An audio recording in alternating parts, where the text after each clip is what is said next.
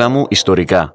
Πολιτιστικό Ίδρυμα Τραπέζης Κύπρου. Λίδρα Palace Hotel, αντικατοπτρίζοντας τη σύγχρονη ιστορία της Κύπρου. Δόκτωρ Αντιγόνη Ηρακλίδου, μεταδιδακτορική ερευνήτρια, Κέντρο Αριστείας Science.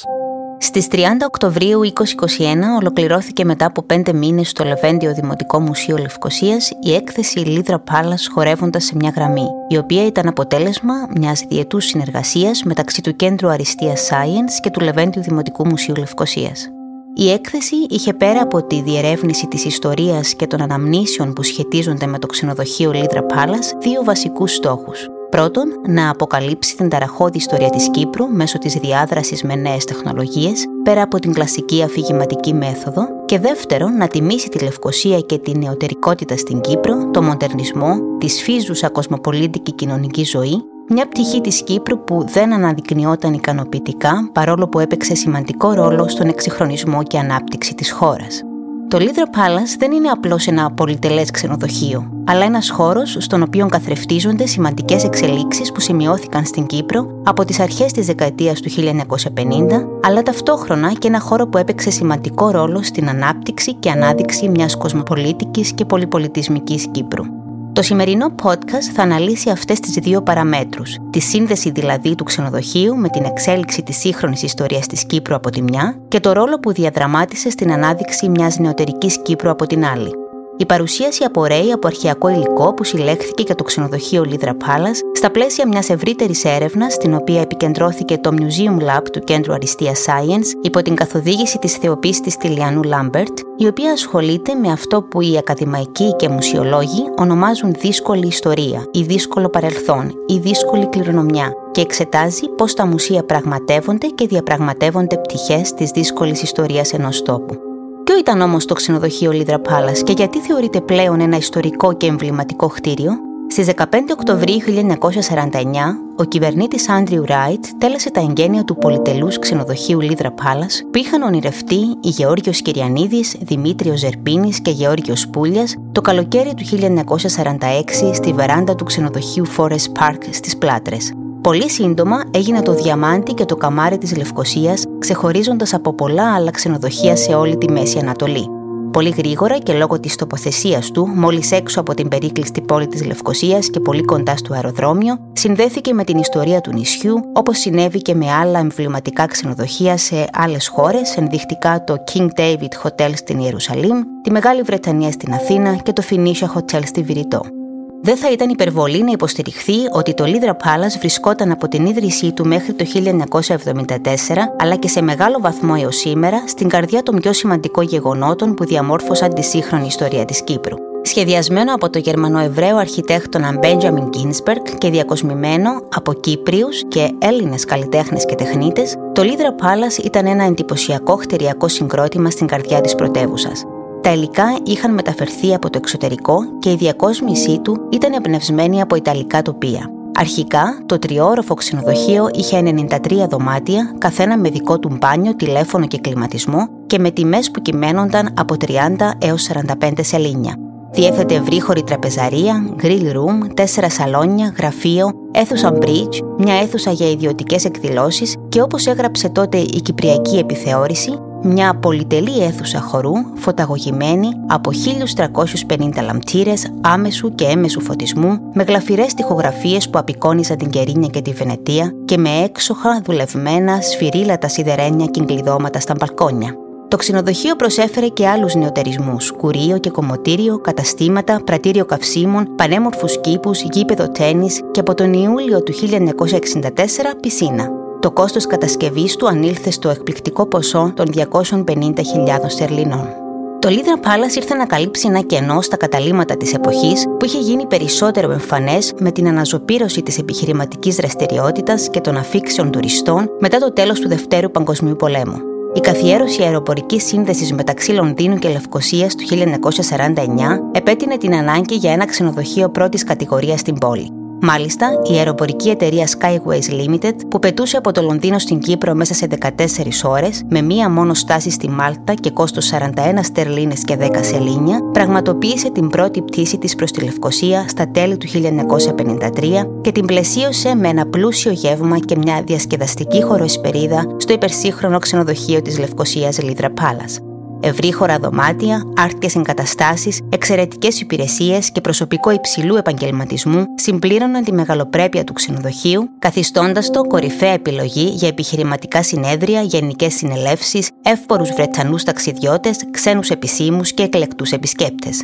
Κατά την περίοδο της απεικιοκρατίας, το ξενοδοχείο ήταν ένα από τα λίγα μέρη στο νησί όπου συγχρονιζόταν άνετα η ανώτερη τάξη της Λευκοσίας με τους Βρετανούς. Το ξενοδοχείο φιλοξενούσε επίσης βρετανικέ εκδηλώσεις όπως ο ετήσιος χορός της Caledonian Society ή φιλανθρωπικές εκθέσεις του Ερυθρού Σταυρού. Στα εστιατόρια και στα μπαρ του ξενοδοχείου συναντούσε κανείς Κύπριους από όλες τις κοινότητες, αλλά και Βρετανούς αξιωματούχους να γευματίζουν μαζί και να συμμετέχουν σε συσκέψεις και εκδηλώσεις. Προφανώς το Λίδρα Palace ήταν ένα από τα λίγα μέρη στην Κύπρο όπου Βρετανοί αξιωματούχοι και στρατιώτες ένιωθαν ασφαλείς. Ω εκ τούτου, δεν αποτέλεσε έκπληξη το γεγονός ότι μία από τις πρώτες βόμβες που σηματοδότησαν την αρχή του ένοπλου αγώνα της ΕΟΚΑ τον Απρίλιο του 1955 έπεσε στο προάβλιο χώρο του ξενοδοχείου. Το καλοκαίρι του 1954, εξαιτίας της απόφασης της Βρετανικής κυβέρνησης να μεταφέρει τα επιτελεία του στρατού ξηράς και της αεροπορίας της Μέσης Ανατολής από την Αίγυπτο στην Κύπρο, η Βρετανική φρουρά στο νησί αυξήθηκε σημαντικά και το ξενοδοχείο κατακλείστηκε από Βρετανούς στρατιώτες που σύχναζαν εκεί για ποτό ή κούρεμα. Αμέσως λοιπόν το κυπριακό μπαρ του ξενοδοχείου με τα εχώρια χειροποίητα ξύλινα έπιπλα και την παραδοσιακή διακόσμηση έγινε, όπως το περιέγραψε ο δημοσιογράφος James Cameron, το κεντρικό σημείο συνάντησης όλων των ρεπόρτερ και διαφόρων άλλων φορέων της Ανατολικής Μεσογείου που κάλυπταν τις επιχειρήσεις των Γάλλων και των Βρετανών στο Σουέζ και βεβαίως το συνεχιζόμενο ένοπλο αγώνα στο νησί.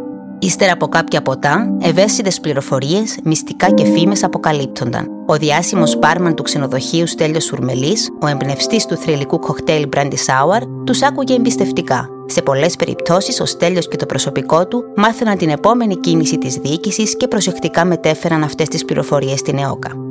Ενώ στο μπαρ ανταλλάσσονταν μυστικές πληροφορίες, η χαρτοπεχτική αίθουσα του ξενοδοχείου φιλοξένησε τις πρώτες επίσημες διαπραγματεύσεις ανάμεσα στον κυβερνήτη Τζον Χάρντινγκ και στον Αρχιεπίσκοπο Μακάριο τον Τρίτο για το μέλλον του νησιού. Στις 4 Οκτωβρίου 1955, λίγες μέρες μετά από την έλευση του Χάρντινγκ στο νησί, οι δύο άντρες είχαν την πρώτη τους συνάντηση και τρεις μέρες μετά μια δεύτερη πιο σύντομη, χωρίς όμως να φτάσουν σε κάποια συμφωνία. Κατά συνέπεια, οι συνθήκες στην Κύπρο επιδεινώθηκαν δραματικά, με αποτέλεσμα ο κυβερνήτης να κηρύξει κατάσταση έκτακτης ανάγκης στις 26 Νοεμβρίου 1955.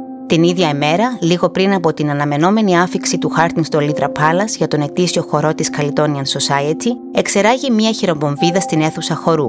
Ευτυχώς δεν υπήρξαν θύματα, μόνο τέσσερις ελαφρά τραυματισμένοι και ένας σωλήνας νερού που έσπασε, αναγκάζοντας τους καλεσμένους να μεταφερθούν στον μπαρ και να συνεχίσουν εκεί την εκδήλωση. Παράλληλα, πέντε υπάλληλοι του ξενοδοχείου συνελήφθησαν και κρατήθηκαν και περισσότερο από ένα μήνα. Ωστόσο, όπως γράφει και η Τάπιθα Μόργαν, αυτό το επεισόδιο είχε ιδιαίτερα συμβολική σημασία. Οι εξεγερμένοι είχαν φέρει τη βία και τον τρόμο στην καρδιά της Βρετανικής κοινωνίας. Κατά τη διάρκεια του απελευθερωτικού αγώνα, το ξενοδοχείο συνέχισε να λειτουργεί κανονικά, αλλά η ατμόσφαιρα ήταν ζωφερή, αντικατοπτρίζοντας την κατάσταση που επικρατούσε έξω στους δρόμους, ενώ οι απαγορεύσεις κυκλοφορίας που επιβλήθησαν περιόρισαν τις κοινωνικές συνανθρήσεις.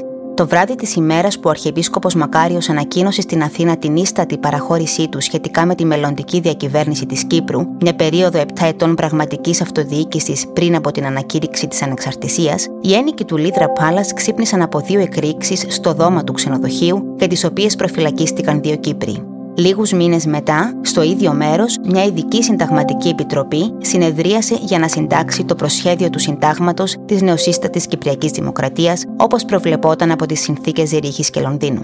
Στις 15 Αυγούστου 1960, μία μέρα πριν από την επίσημη ανακήρυξη της ανεξαρτησίας του νησιού, ο τελευταίος απεικιοκρατικός κυβερνήτης της Κύπρου, Σέρχιου Φουτ, παρέθεσε ένα αποχαιρετιστήριο γεύμα στην αίθουσα χορού. Ο πρόεδρος Αρχιεπίσκοπος Μακάριος, ο αντιπρόεδρος Δ. Φαζίλ Κουτσούκ και το πρώτο Υπουργικό Συμβούλιο της Κυπριακής Δημοκρατίας απόλαυσαν ένα πολυτελές γεύμα με μουσική υπόκρουση από την ορχήστρα της αεροπορίας Μέσης Ανατολής. Φαίνεται λοιπόν πως κάθε σημαντική πολιτική εξέλιξη γινόταν άμεσα αισθητή και περνούσε μέσα από τις αίθουσες του Λίδρα Πάλας.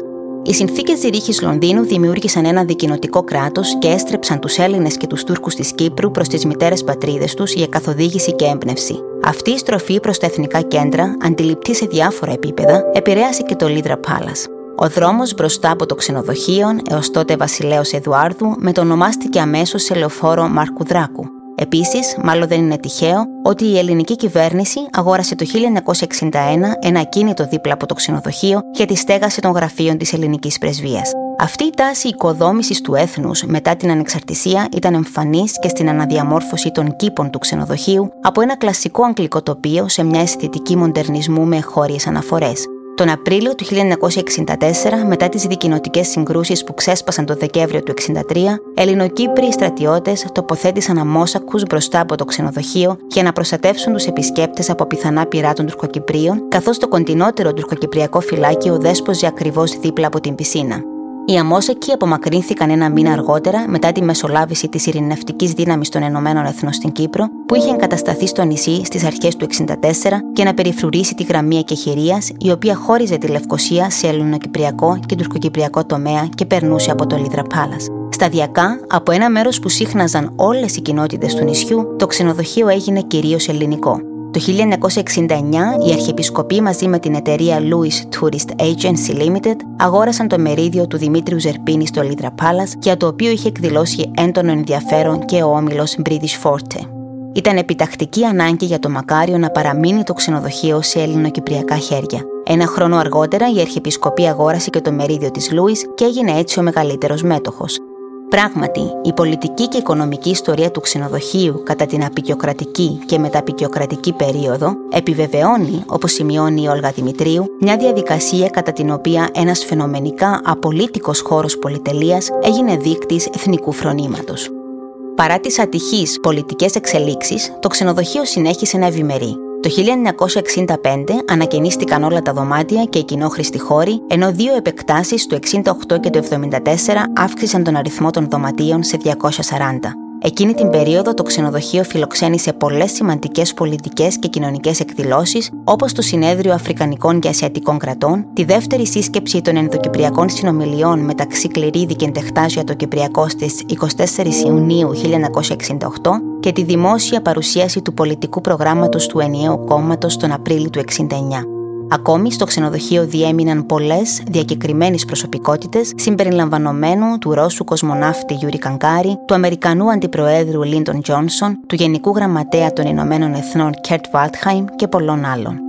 Γενικά, μετά την εγκαθίδρυση της δημοκρατίας, τουλάχιστον μέχρι το 1974, το Λήδρα Palace μπορεί να πει κανείς ότι αποτελούσε την προέκταση του Προεδρικού Μεγάρου, αφού και εκεί δέχονταν πρόεδρος και υπουργοί επίσημους καλεσμένους, ενώ εκεί διεξάγονταν και σημαντικές συναντήσεις, διαλέξεις και συνέδρια, όπως η διάλεξη του 14ου Προέδρου του Ανωτάτου Δικαστήριου Αμερικής Ελ Warren το Γενάρη του 1963 και η διάσκεψη για την ημέρα των Ηνωμένων Εθνών τον Οκτώβριο του 1966.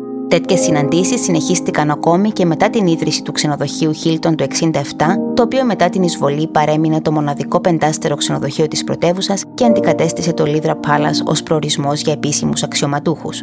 Το τέλος του Λίδρα Palace ως πολυτελές ξενοδοχείο ήρθε το καλοκαίρι του 1974. Τα ξημερώματα της 20η Ιουλίου, όταν Τούρκοι αλεξιπτωτιστές προσγειώθηκαν στην ακτή 5 μίλη της Κερίνιας, το Λίδρα Palace ήταν γεμάτο. Εξαιτίας της τοποθεσίας του, ήταν καθοριστική σημασίας να παραμείνει το ξενοδοχείο στον έλεγχο της Δημοκρατίας. Μια πιθανή κατάληψή του από τουρκικές δυνάμεις θα εγκυμονούσε τον κίνδυνο να καταληφθούν και τα παρακείμενα κέντρα διοίκησης και βασικών υπηρεσιών της Δημοκρατίας, όπως τα δικαστήρια, η ραδιοτηλεοπτική αρχή, το κοινοβούλιο, υπουργεία και η κεντρική τράπεζα.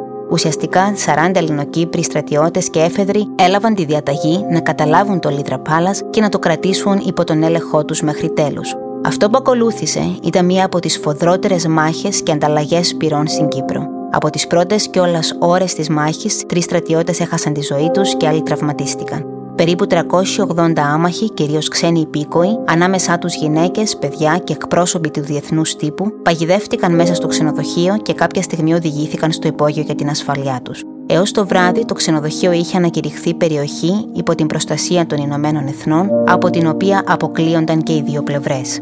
Εν τούτης, η Ελληνοκυπριακή Εθνοφυλακή αμφισβήτησε αυτή την ενέργεια και αρνήθηκε να αποχωρήσει. Την επόμενη μέρα, αφού το ξενοδοχείο χτυπήθηκε από δύο βλήματα όλμου, όλοι οι παγιδευμένοι άμαχοι αποχώρησαν από το ξενοδοχείο συνοδεία οχηματοπομπή του ΟΗΕ υπό καναδική διοίκηση και μέχρι το απόγευμα είχαν πιστεί και οι στρατιώτες να εγκαταλείψουν το ξενοδοχείο. Ελληνοκύπριοι στρατιώτες παρέμειναν στην περιοχή του Λίδρα Πάλας έως τα μέσα Αυγούστου και την ανακοχή που ακολούθησε τη δεύτερη φάση της εισβολής. Σήμερα, οι κρατήρες από τα βλήματα και τρύπες από τις σφαίρες στην πρόσωψη από ψαμίτη υπενθυμίζουν με απτό τρόπο τις τελευταίες τραυματικές ώρες ενός ξενοδοχείου πολυτελείας που μετατράπηκε σε εμπόλεμη ζώνη. Η σπαραχτική ανταλλαγή εχμαλώτων πολέμου τον Σεπτέμβριο του 1974 στο χώρο στάθμευσης οχημάτων του ξενοδοχείου σηματοδότησε τον μετασχηματισμό του Λίτρα Πάλας από ένα πολυτελές κοσμοπολίτικο ξενοδοχείο σε ένα ουδέτερο χώρο συναντήσεων προς διευκόλυνση των ειρηνευτικών προσπαθειών της περίοδου μετά την εισβολή. Της ανταλλαγής προηγήθηκε μια σύσκεψη του τότε υπηρεσιακού Προέδρου Κληρίδη με τον τουρκοκύπριο για την Τεκτάζ στις 6 Σεπτεμβρίου 1974 για ανθρωπιστικά ζητήματα που απαιτούσαν άμεση λύση στον απόϊχο της εισβολής. Έκτοτε και μέχρι πρόσφατα, το Λίδρα Πάλα υπήρξε ο μόνος χώρος όπου μπορούσαν δικοινοτικές συναντήσεις όλων των επιπέδων να διεξάγονται με ασφάλεια. Μία από τις πιο σημαντικές σειρές συναντήσεων που πραγματοποιήθηκαν στο ξενοδοχείο ξεκίνησε στις 2 Δεκεμβρίου 1977 ανάμεσα στους τότε δημάρχους της Λευκοσίας και στα τεχνικά τους κλιμάκια, τα οποία έως το 1980 είχαν κατορθώσει να συνδέσουν υπογείω τη Λευκοσία με ένα ενιαίο σύστημα αποχέτευσης. Οι συναντήσεις αυτές σηματοδότησαν και την αρχή του Νικοσία Master Plan, το οποίο είναι ακόμα σε λειτουργία. Στη συνέχεια, όλοι οι πρόεδροι της Δημοκρατίας συναντήθηκαν τουλάχιστον μία φορά με τουρκοκύπριους ηγέτες στο Λίτρα Πάλας για την επίλυση του Κυπριακού. Σε μια θαυμαστή επίδειξη δικοινοτικής αλληλεγγύης, το 2000 και το 2003, εκατοντάδες Ελληνοκύπριοι και Τουρκοκύπριοι σχημάτιζαν ουρές στο ξενοδοχείο, περιμένοντας επί ώρες να υποβληθούν σε εξέταση αίματος, ώστε να βρεθεί δωρητής νοτιαίου μυελού για ένα εξάχρονο Ελληνοκύπριο αγοράκι και ένα πεντάχρονο Τουρκοκύπριο κοριτσάκι. Στον αντίποδα του νέου ρόλου που είχε ενδυθεί το Λίδρα Πάλας μετά τη διχοτόμηση του νησιού, το όνομά του συνδέθηκε και με το παρακείμενο σημείο ελέγχου και διέλευσης, ένα σημείο όπου ως τη διάνοιξή του το 2003 πραγματοποιούνταν διαδηλώσεις κατά της κατοχής, οργανωμένες κυρίως από μαθητές σχολείων ή Ελληνοκύπριους πρόσφυγες.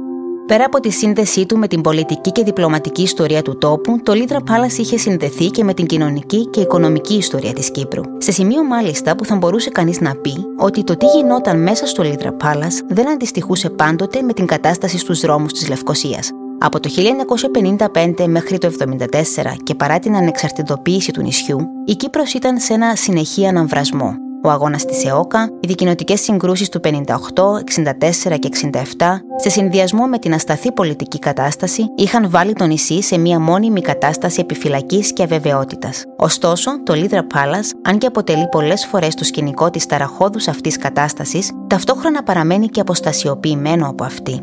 Σε καμιά περίπτωση δεν σταμάτησαν οι οικαστικές εκθέσεις, τα φιλανθρωπικά τέια, τα καρναβαλίστικα πάρτι, οι χωροί, οι επιδείξεις μόδας και τα καλυστία. Στη δεκαετία του 60, οι επιδείξεις μόδας και τα καλεστία γίνονταν σε μεγάλη συχνότητα, όπως φαίνεται και από τα δημοσιεύματα στον τύπο, σε αντιπαράθεση με τις διακοινωτικές συγκρούσεις που κυριαρχούσαν στην πολιτική σκηνή του τόπου. Μέσα σε αυτό το πλαίσιο, όπως τονίζει ο Όλγα Δημητρίου, το Λίδρα Πάλας ήταν το παρημιώδε χαλί κάτω από το οποίο σπροχνόταν η ιστορία της κοινωνικής στρατιωτικοποίησης της Κύπρου. Με άλλα λόγια, τέτοιες χλιδάτες διοργανώσεις χώριζαν τις κοινωνικές φιλοδοξίες μιας αυξανόμενης αστικής τάξης από προνομιούχους πολίτες της μεταπικιοκρατικής εποχής από μια πολιτική πραγματικότητα συνεχιζόμενης βίας και διάχυτης στρατιωτικοποίησης.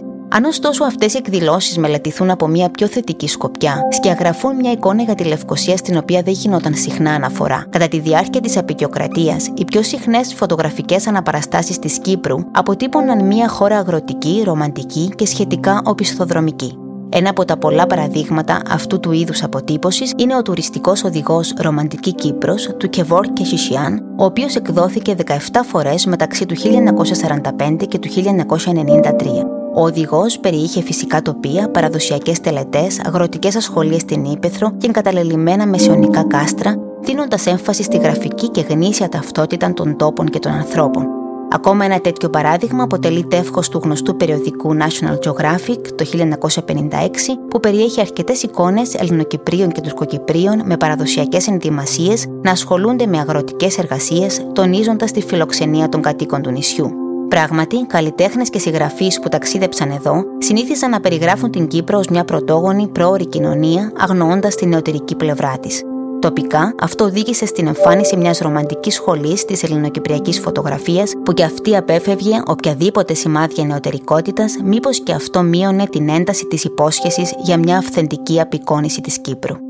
Αναπόφευκτα, οι εικόνες μιας τοπικής ρομαντικής σχολής φωτογραφίας, ιδεολογικά και αισθητικά, συνδέονται με τις αντίστοιχες σχολές ζωγραφικής. Για παράδειγμα, καλλιτέχνες που θεωρούνται οι πατέρες της ελληνοκυπριακής ζωγραφικής τέχνης, όπως ο Αδαμάντιος Διαμαντής, ο Πολ Γεωργίου ή ο Μιχαήλ Κάσαλο, έδιναν έμφαση στην αγροτική ζωή, στα γραφικά χωριά, στους βρακάδες που κάθονταν στα παραδοσιακά καφενεία ή που εργάζονταν στα χωράφια και γενικά στα κυπριακά έθιμα και παραδόσεις. Το ηρωνικό βέβαια είναι ότι αυτοί οι καλλιτέχνες εξέθεταν τα έργα τους στο πολύ μοντέρνο Λίτρα που ήταν ο πρώτος και κύριος εκθεσιακός χώρος της Κύπρου.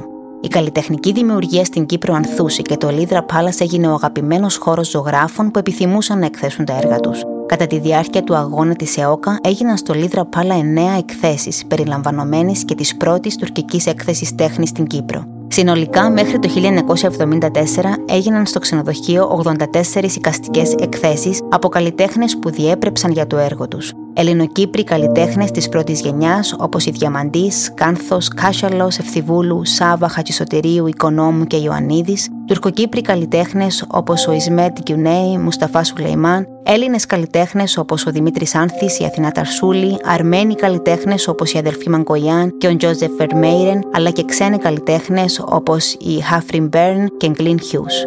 Το Alidra Palace αποτελούσε τον ιδανικό χώρο για τη διοργάνωση τέτοιων εκθέσεων που αποδεικνύουν το κοσμοπολίτικο χαρακτήρα κυρίως της Λευκοσίας αλλά και της Κύπρου γενικότερα και φυσικά μια σημαντική αύξηση του βιωτικού επίπεδου του κόσμου αλλά και της πνευματικής δραστηριότητας. Η δραματική μείωση του αναλφαβητισμού που παρατηρείται στην Κύπρο από τη δεκαετία του 30 και έπειτα οδήγησε στην ενίσχυση της μεσαίας αστικής τάξης που αποτελούσε την κινητήρια δύναμη για την ανάπτυξη της πνευματικής ζωής, των τεχνών και του πολιτισμού. Η έκθεση του Αδαμάντιου Διαμαντή στις 8 του Μάη του 1957 ήταν από τα κορυφαία καλλιτεχνικά γεγονότα που φιλοξένησε το Λίδρα Πάλας. Ήταν η πρώτη έκθεση του καλλιτέχνη, ο οποίος ήταν ήδη γνωστός στους πνευματικούς κύκλους της Κύπρου, αφού διετέλεσε για χρόνια καθηγητής τέχνης στο Παγκύπριο Γυμνάσιο και στο Διδασκαλικό Κολέγιο Μόρφου. Η έκθεση περιελάμβανε 150 πίνακες από τη δουλειά 35 χρόνων, μέσα στις δύο πρώτες μέρες επισκέφθηκαν την έκθεση πάνω από 500 άτομα, μεταξύ των οποίων ανώτεροι κληρικοί, γυμνασιάρχες, μέλη του Ροταριανού Ομίλου, Βρετανοί δικηγόροι και εκπρόσωποι του επιστημονικού, εκπαιδευτικού, εμπορικού και καλλιτεχνικού κόσμου. Είναι ενδιαφέρον ότι παρά το γεγονός ότι τέτοιες εκθέσεις δεν ήταν ακόμα ιδιαίτερα διαδεδομένες στην Κύπρο, οι τιμές των έργων κυμαίνονταν από 100 μέχρι 500 λίρες. Η έκθεση λάμβανε χώρα στον πιο κοσμοπολίτικο ίσως χώρο της Λευκοσίας, αν όχι της Κύπρου, αλλά μιλούσε για τον κόσμο της Υπαίθρου, το αγνό παρθένο κυπριακό περιβάλλον, όπως είχε δηλώσει τότε ο Διαμαντής.